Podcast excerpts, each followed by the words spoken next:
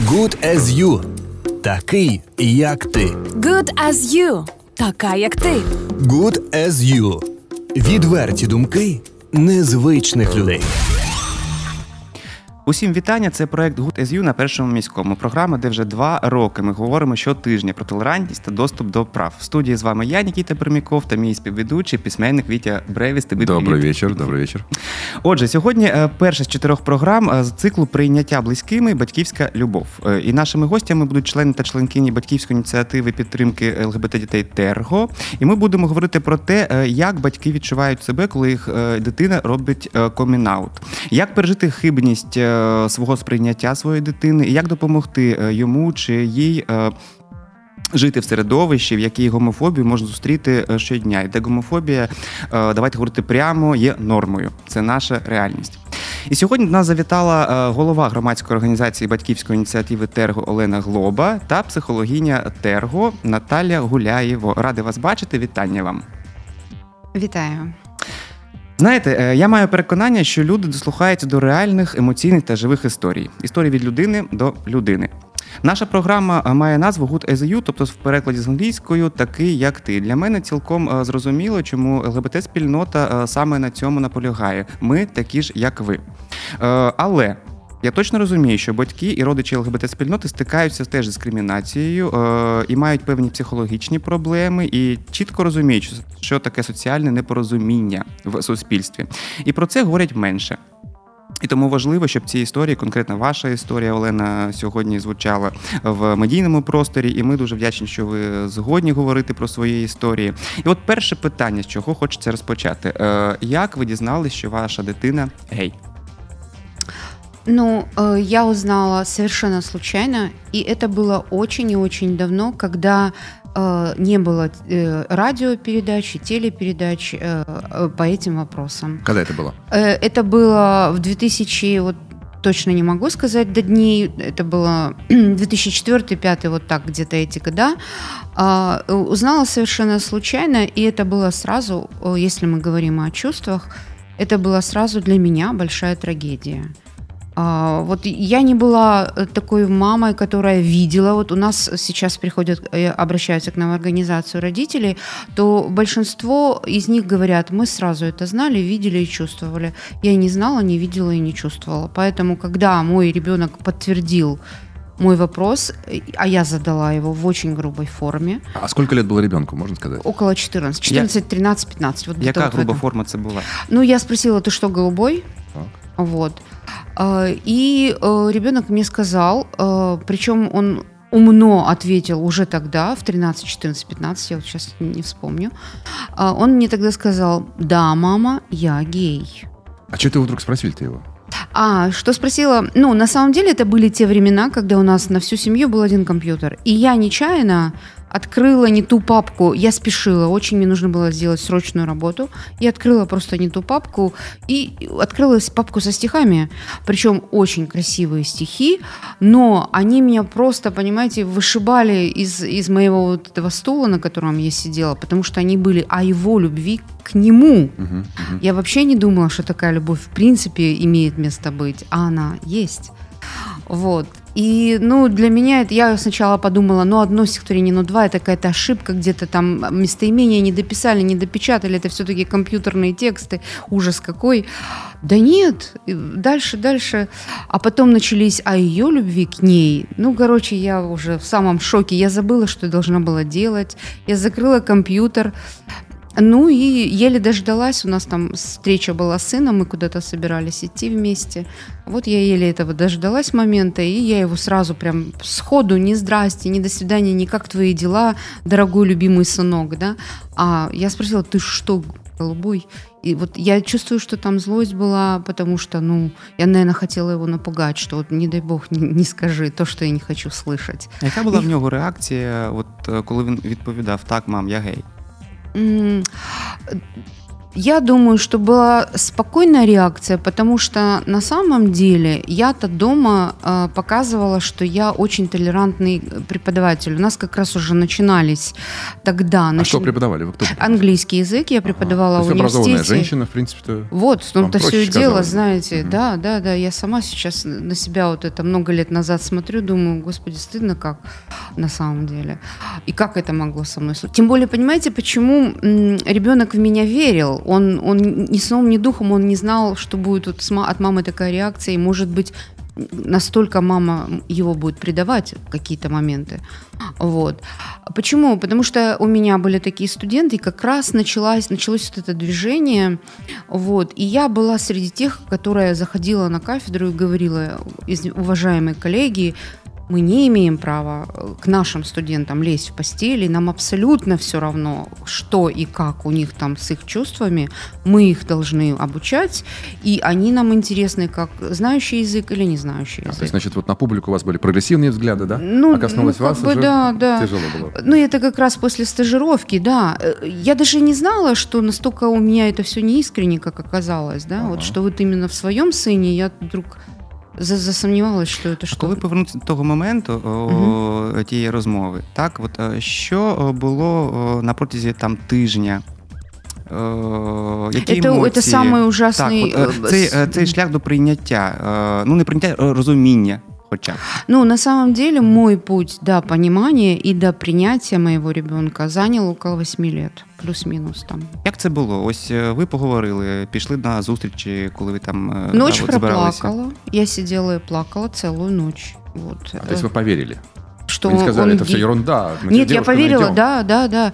Но на тот момент у меня были такие совершенно реакционные взгляды. Я что-то подумала, что это действительно какая-то девиация или какое-то психическое заболевание, которое надо лечить. Где-то каким-то фоном эта вся информация была. Я все-таки дитя Советского Союза, и я именно в Советском Союзе, нам, скорее всего, даже я и не интересовалась этим вопросом, но где-то оно фоном каким-то шло. Так, вы, значит, решили сначала с ним к психологу идти?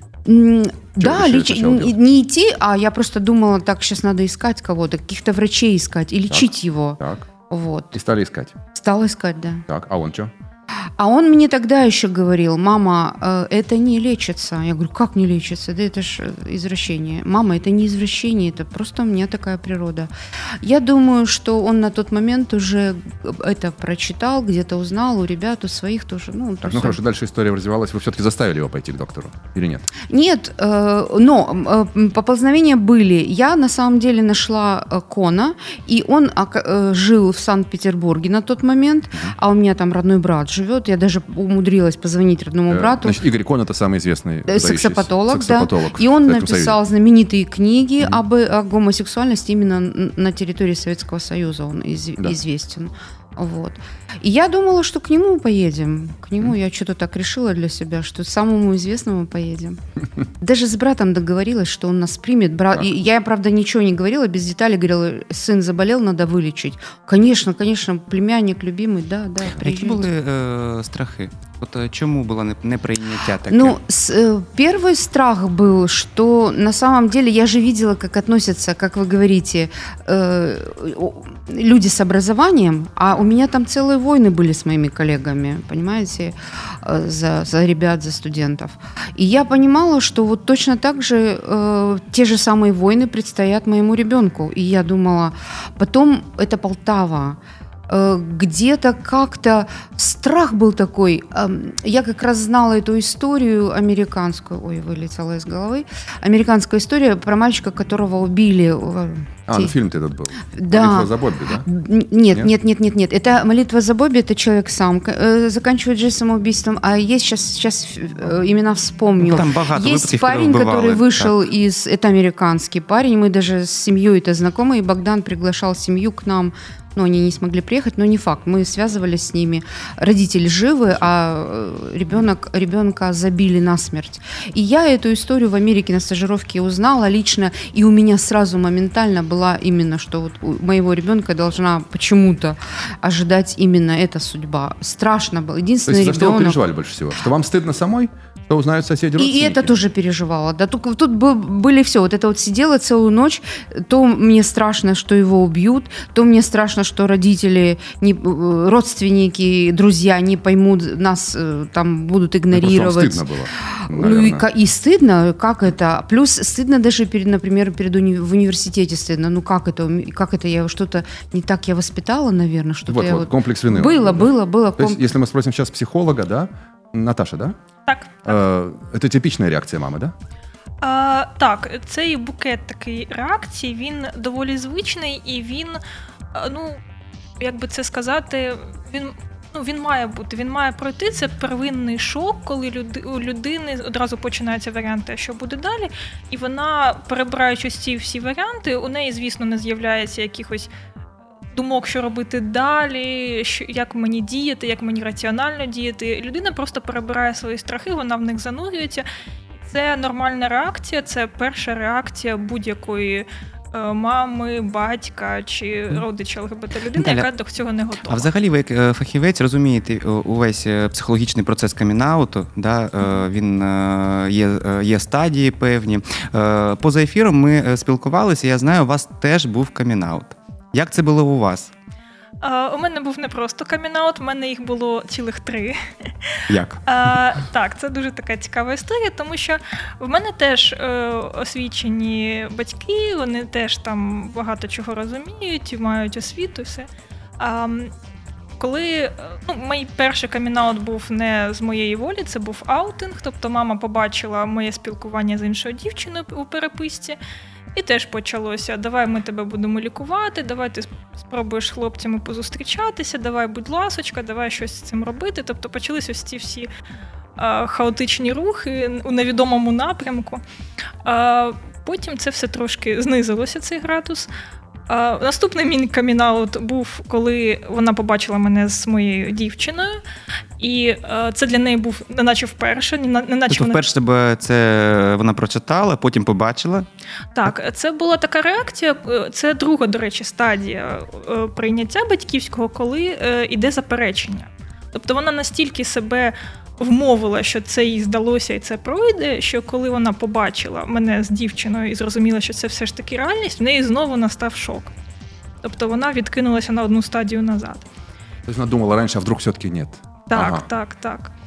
І третій мій камінаут, він був нещодавно, можна сказати, коли я просто сіла з мамою і поговорила. Мам, розумієш, мені подобаються дівчата, хлопці мені не подобаються, ніколи не подобались. І з тих пір вона просто бачила багато літератури, вона говорила з іншими людьми, вона спілкувалася. І вона отримала все більше і більше інформації. І настав той момент, коли вона сказала, так, я розумію, що це таке, я розумію, що це не хвороба, я вже готова тебе прийняти, я розумію, що це... А скільки це зайняло времени у неї? От у вас 8 років, ви говорите, так? Да? Да. А в неї це зайняло, Тож годи прямо? Так, це теж були роки, тобто мені зараз 23, а почалося це все в 14. Дуже довго. А як ви так довго... 8 років, це фіга. Так, можливо, перефразую. Так, ви пам'ятаєте ту розмову, коли ви змогли сама собі сказати, це мій син, і я його буду любити таким, як він є? Я помню очень, потому что это как раз был, посыл был именно от сына, это вот мой любимый аргумент сына, потому что на самом деле он все это время, пока я страдала и бегала и искала всяких врачей, он пытался с нами, с папой и со мной, он пытался разговаривать и пытался объяснять. Ну и как сказала наш сейчас психолог, что родитель может не слышать. Ребенок говорит нам, а мы его не слышим. Информации никакой не было. Если бы, допустим, вот я как ученый, да, если бы я что-то прочитала, так и было. Я прочитала у Кона, и у меня пошел процесс. Процесс запустился, что надо ребенка принимать, что это на уровне генетическом, это от рождения. Пока наши ученые не могут это поменять, поэтому надо принять ребенка и поддержать. А если могли бы поменять? Вы знаете, вот на тот момент, да. Вот на тот.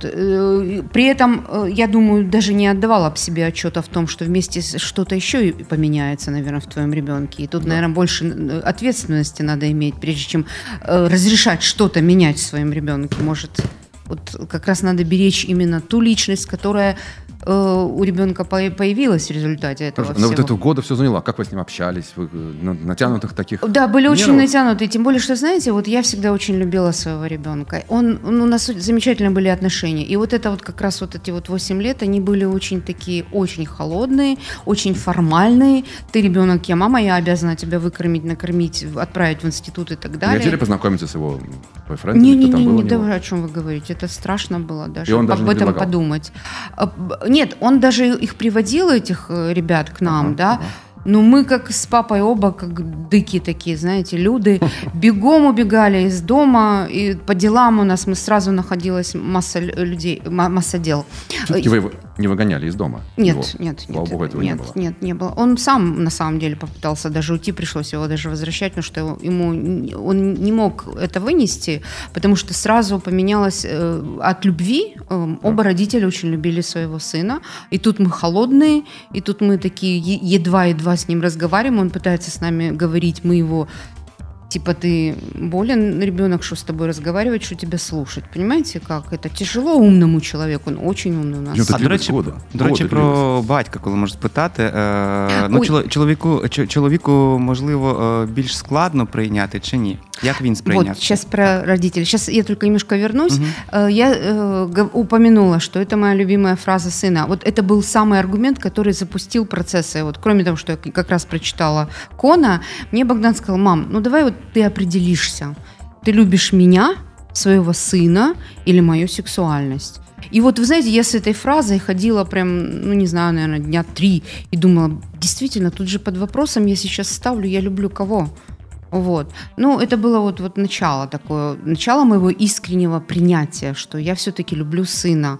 И это единственное, даже если бы он не был единственным, даже если их было 5, я бы все равно каждого любила. Ну, то есть, ну, реально взять из-за какой-то сексуальной ориентации, поставить под вопрос любовь ребенку, ну, это что-то. Вот я даже сама себе удивляюсь, понимаете, откуда находилось столько... всего, ну, того, за что мне стыдно сейчас. Це норма. И у него не было протеста? Был протест, да. Идите нафиг уже, чертовы родители. Было. Ну, он не говорил так, а он просто начал немножко голос повышать и говорил, да почитайте интернет. Мама, ну ты же можешь по-английски почитать, почитай американские сайты. Да, и тут у меня аргумент, они загнивают там эти капиталисты. Ну, то есть, понимаете. Европа, туды-сюды. Вот. Наташа, а у вас была такая протестная реакция? Така ненависть к родителям, таким отсталим дуракам. У мене теж були, звісно, такі протестні реакції, оскільки це насправді дуже складно жити в сім'ї, яка тебе любить, але не приймає якусь твою частину, яка є частиною тебе невід'ємною. І це дуже складно, коли ти хороша, але до того моменту, як ти починаєш проявляти свою сексуальність, все, з того моменту ти вже не хороша. І це дуже складно терпіти, і, звісно, це викликало певні реакції, особливо в підлітковому віці. Мені було завжди дуже страшно з ними про це говорити на цю тему, бо мені здавалося, що це все буде скандал, і розлучення, і все, і до побачення. Тебе хотілося уйти з дому взагалі? Ну, думки такі були, але я ніяких дій до цього не дійшло. А ти скільки скандалів так прямо не було? Так, таких гучних скандалів не було. Єдине, що у той день, коли вона зустрілася з моєю дівчиною, тоді між ними був якась така дуже неприємна розмова, але зі мною особисто такого не було. Це все дуже так замовчувалося, тихо, і тому я розумію, чому мамі в якісь моменти здавалося, що я перестала бути лесбійкою, тому що ми тупо про це не говорили. Ага, закрилися. Це називається... Нічого не бачу, нічого не чую. Не питай, не буду. Так, це фраза, коли... отрицание российское. Вот у нас не так уж много времени осталось. Про батька, Вітя. А, про батька, давай. Так, було питання про батька. Як він вас... прийняв, тому що дуже багато жінок готові розповідати про гомосексуальність своїх дітей, так? Але дуже мало батьків. Чому? И как это было в вашем випадку? В нашем випадку было все очень грустно, потому что наш папа очень долго не мог принять, очень долго. Но на самом деле это опять не закономерность какая-то, это не закон. Бывает в семьях по-разному. Бывает наоборот, папа сначала всех все принимает и все нормально, а проблемы с мамой. и пытаемся достучаться, допустим, мы в организации помогаем маме. То есть бывает всегда по-разному. Бывает, как неудивительно, бабушки, дедушки говорят, да ну что вы творите, родители, схаменитесь, вот, ну то есть подумайте хорошо, да. То есть все бывает по-разному. В нашем случае папе было очень сложно, очень. И у него тоже это, у него дольше это продолжалось, но он тоже принял. У него был такой момент, когда мой сын зашел мне в мой рабочий кабинет и сказал: «Мама, сегодня звонил папа и сказал, как поживают твои сотрудники геи». Обычно он это говорил матом. И мой сын, он, надо понять его настойчивость, он его всегда папа поправлял. А тут он говорит: «Мама, все, сегодня разговор был совершенно хороший, папа сказал», потом спросил, и я ему искренне рассказал, как поживают мои сотрудники геи. І був вже хороший, спокійний розговор. Ну, це десь років 9 чи 10. Взагалі, ви є головою батьківської ініціативи «Терго», громадської організації, і ця організація, створення цієї організації є наслідком того, що ваш син є геєм. Давайте про «Терго». Чим ви займаєтесь? Як у вас справи на сьогодні? Ну, у нас, я считаю, что мы являемся одной из успешных организаций родителей на нашем постсоветском пространстве. Я считаю, что мы, в общем-то, довольно успешная организация в Украине. Нас понимают и поддерживают. Чина едина? Ну, зарегистрированная, мы единственная организация, которая зарегистрированная. У нас есть еще одна организация, но они не зарегистрированные. Вот. И я считаю, что нам очень, мы довольно успешно, у нас хорошо получается оказывать поддержку родителям. И мне очень нравится, что сейчас пошли вот последние год-два, пошли новые тенденции. Если раньше приходила очень мама такая разнервниченная, не совсем она в себе была, и просила: так, давайте будем менять, давайте рассказывайте, ну то есть как у меня, да, реакция. Да, давайте будем менять. Хочу другого сына. Хочу, да-да-да, заверните другого, а этого заберите. А то сейчас нет, они подходят уже, это совершенно спокойные, уравновешенные люди, и говорят: пожалуйста, расскажите, что это такое, как я должна с ним говорить, или с ней, или ну, со своим ребенком, какие местоимения, что, как, чтобы я его не обидела, как мне ему помочь, как мне его принять, как он должен почувствовать мою поддержку. Мне очень это нравится. Вторая тенденция, то к нам приходили одни мамы, и при этом мама говорила тихонько мне на ушко: папе же я не скажу, ни в коем случае, там, папе не говорите, я это тайна. Бьет, папа убьет. Папа убьет, вообще будет страшно что-то. Сейчас просто семья приходит, папа, мама садятся к нам в круг, спрашивают, рассказывают про свои семьи, спрашивают, что и как. Мне очень нравятся эти тенденции, и эти тенденции в Украине у нас. Ну, здорово, есть, конечно, да. Да. А все-таки, что бы вы могли бы сказать, посоветовать, чтобы эти вот 8 лет ваших огромных сократить, чтобы не мучились семьи?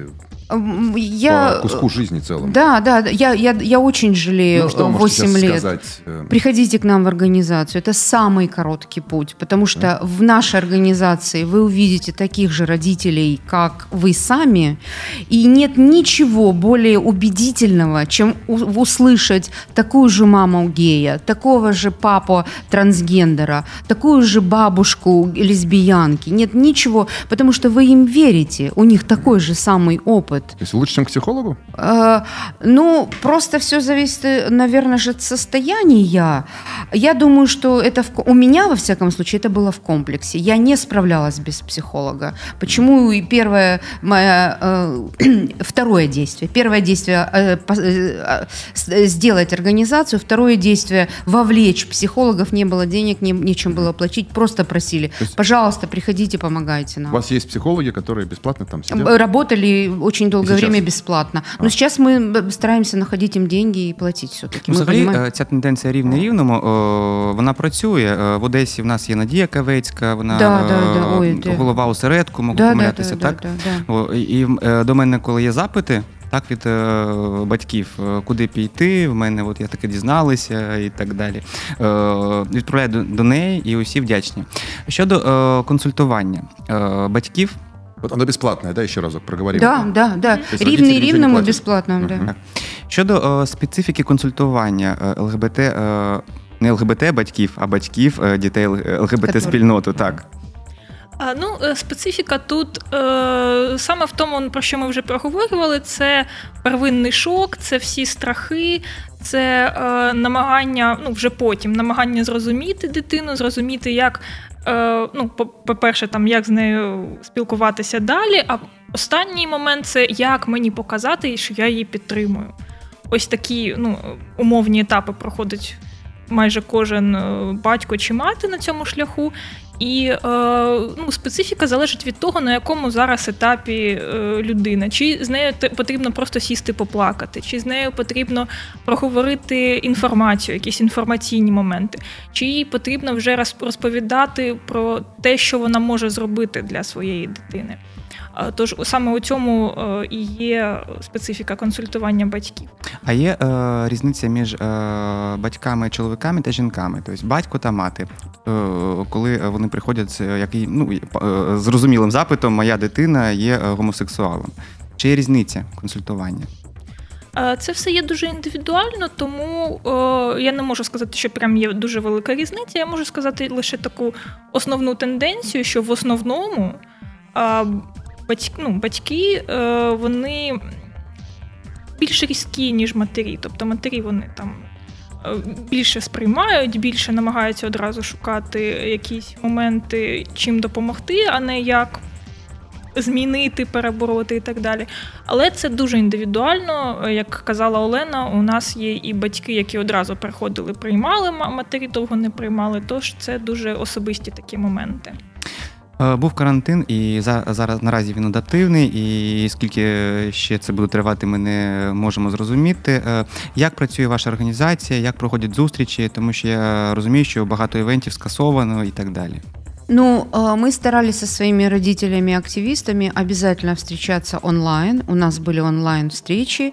Это были замечательные сердечные разговоры. Конечно, немножко непривычно, когда мы не видим, не чувствуем друг друга. У нас очень много объятий на наших этих. Мы друг друга таким образом поддерживаем. То тут, конечно, лицо не видишь, и иногда речь замедленная. Тут нюансы есть.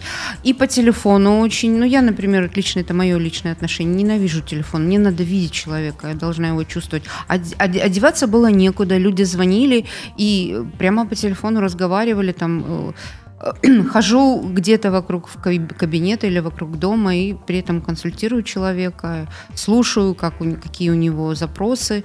Ну, то есть вот тогда переходим в телефоны. У нас не заканчивается, запрос не заканчивается. Потом, я так думаю, что даже возникли тенденции, что когда семья оказывалась одна в каком-то замкнутом пространстве, то там шли процессы камин-аутов и всего, чего хочешь, потому что сразу появились запросы, что, пожалуйста, поговорите с мамой, с папой, там вот такие состояния, то и разговаривали. Ну, а бывало такое, что вы спасали семью от распада? Ведь есть случаи, что мама выгоняет ребенка, девочку и мальчика из дома. Чи батьки взагалі розлучаються? Ну, у нас были случаи, вот что... Надії Кавецька, она же выгнала его. Ну да, ну как выгнала, так и назад приняла. Вот. Ну, видите, опять же, когда наступил процесс принятия, то воссоединение с сыном пришел... Ну, были всякие разные истории, и мы старались изо всех сил, безусловно, там, где мы могли. Вы же понимаете, что насильно же нельзя человека. Все равно мы та организация, которая терпеливо ждет, когда к нам придут. Вот. Иногда мы могли звонить, говорить. Такие у меня были случаи, что звонила по телефону папа, с папой разговаривали. Папа, наоборот, он меня просто перебивал и гнул свою линию. Но когда пришла мама, то как раз все нормально. И сейчас мы связались с этим человеком, то как раз у него сейчас все хорошо. И он говорит, я, наоборот, самый счастливый из троих детей, у меня все хорошо, а вот у двоих все не очень. Да. То есть, в общем-то, если тебя выгоняют, ребенок, 17-16 лет, да? Ты должен идти в Терго, я так понимаю. Давайте сказываем. Не, мы с родителями, не-не-не, мы же работаем с родителями. Нет, так он сказал, позвоните маме, она меня выгоняет. Так можно сделать? Можно, конечно. Мы обязательно, ну, постараемся позвонить и поговорить, обязательно это, да. У нас 2 хвилини. таке питання. Що ви можете сказати родині, батькам, які знаходяться зараз в такій бульбашці свого горя і не можуть піти до організації або соромляться і не можуть отримати допомоги? Все пройдет. Все пройдет. И чем быстрее пройдет, тем быстрее вы опять вернетесь к любви к своему ребенку. И любовь к вашему ребенку даст вашему ребенку самореализацию и поддержку в нашем обществе, которое не любит пока еще, не понимает, не принимает таких людей. Да? Поэтому сейчас нужны вы ребенку очень сильно. Просто не тратьте зря время на борьбу. Это тяжело. Обращайтесь к нам, мы обязательно поможем. Вам станет намного легче. Вот. А ребенку нужна поддержка и любовь. Так, ми публікуємо цей ефір і усі ваші контакти також тегнемо. І нагадаю, що ми говорили сьогодні про прийняття батьками своїх ЛГБТ-дітей, і до нас завітали голова громадської організації батьківської ініціативи «Терго» Олена Глоба та психологиня цієї ж організації «Терго» Наталя Гуляєва. Дякую вам за важливу і для багатьох корисну розмову. Спасибо большое вам. І в студії були я, Нікіта Пермяков та Вітя Бревіст, і це програма про Good as You, проект про толерантність та доступ до прав. Залишайтесь на хвилі Першого міського, толерантно почуємось. Good as You. Такий, як ти. Good as You. Така, як ти. Good as You. Відверті думки незвичних людей.